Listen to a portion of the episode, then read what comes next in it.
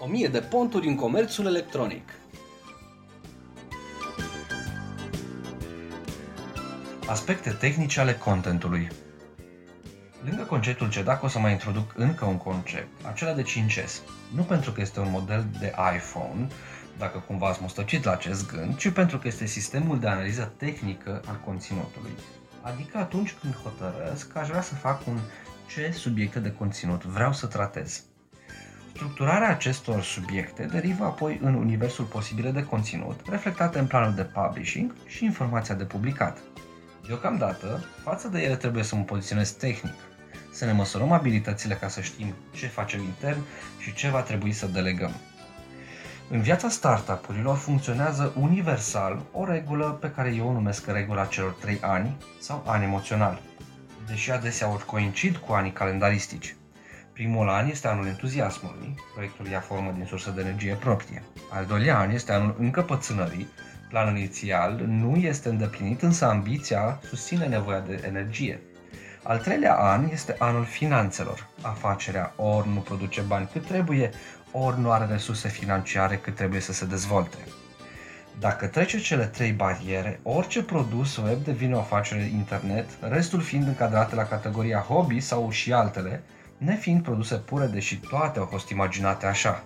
Recunosc, acum în loc să fiu la suflat vânt în pânze și încurajare, stau la frână și zic, nu porni în anul întâi fără să te gândești prima oară la CEDAC sau 5S. O să-ți fie mai bine. Sănătate, software, securitate, stocare, sisteme.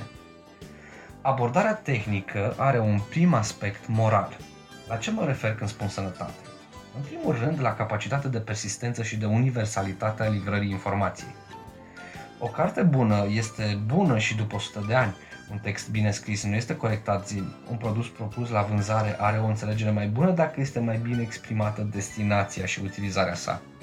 Un software bun are licență care să acopere dezvoltarea continuă de noi funcționalități. Un server bun nu poate fi spart. Un CMS bun nu poate fi virusat. Un material bun nu este copiat. Practic, aspectul de sănătate este profilactic. Este un filtru prin care ne trecem deciziile tehnice. Pentru că legile lui Murphy spun că orice lucru temporar tinde să devină permanent. Cum analizez softurile pe care o să le folosesc? Majoritatea dintre noi nu suntem specialiști în IT și cu siguranță nu cunoaștem toate ofertele de pe piață. Un prim reflex ar fi să ne întrebăm prietenii, un expert sau internetul despre ce produs este cel mai bine să folosesc. Criteriile de alegere pot fi prețul sau capacitățile, dar pentru a alege mai bine ar trebui să știm de ce avem nevoie înainte de a căuta. Tehnic trebuie realizată o listă cu ce avem de făcut ca să scriem, pe care să scriem programele. Majoritatea folosesc text, foto și video. Am uneltele deja determinate, acum aleg programele. Cu ce editez, cu ce montez, cu ce public și astea ar fi întrebările doar de bază. Stocarea și securitatea merg mână în mână pentru că reprezintă depozitul și paznicul bunurilor noastre informaționale. Depozitul este un server criptat, iar paznicul o protecție care se găsește sub diverse aspecte. Rutere, firewall, programe antivirus, parole, intranetul, grupuri de lucru, criptaje sau cloud. Încă de la început, subiectul este destul de vast ca să ne dea bătăi de cap. Singura soluție este alegerea unor specialiști care se pricep și care să fie disponibili prin profesionalismul serviciilor și proximitatea suportului. Acum 15 ani, cheia succesului pe internet era prezența. Trebuia doar să existe online. Cheltuielile erau însă enorme pentru stocare și securitate era mai degrabă o glumă. Trăim vremuri faste în care serverele sunt de dimensiunea unei cărți de vizită cu o capacitate de 50 de giga, cum e Scaleway sau Hetzner, iar uh, routerele cloud sunt cât un parchețel de șervețele, vezi cum, e, cum ar fi Lima. Costurile merg la server spre 3 euro pe lună, iar pentru propriul sistem de cloud până la 70. Este un regal în care nu ai cum să nu-ți dorești să pui conținutul tău online. Ce sisteme folosesc și cum trebuie să tratezi aspectul tehnic? Sisteme de distribuție, de management, de comunicare. În esență, toate sunt doar programe sau aplicații software disponibile local, pe server sau în cloud.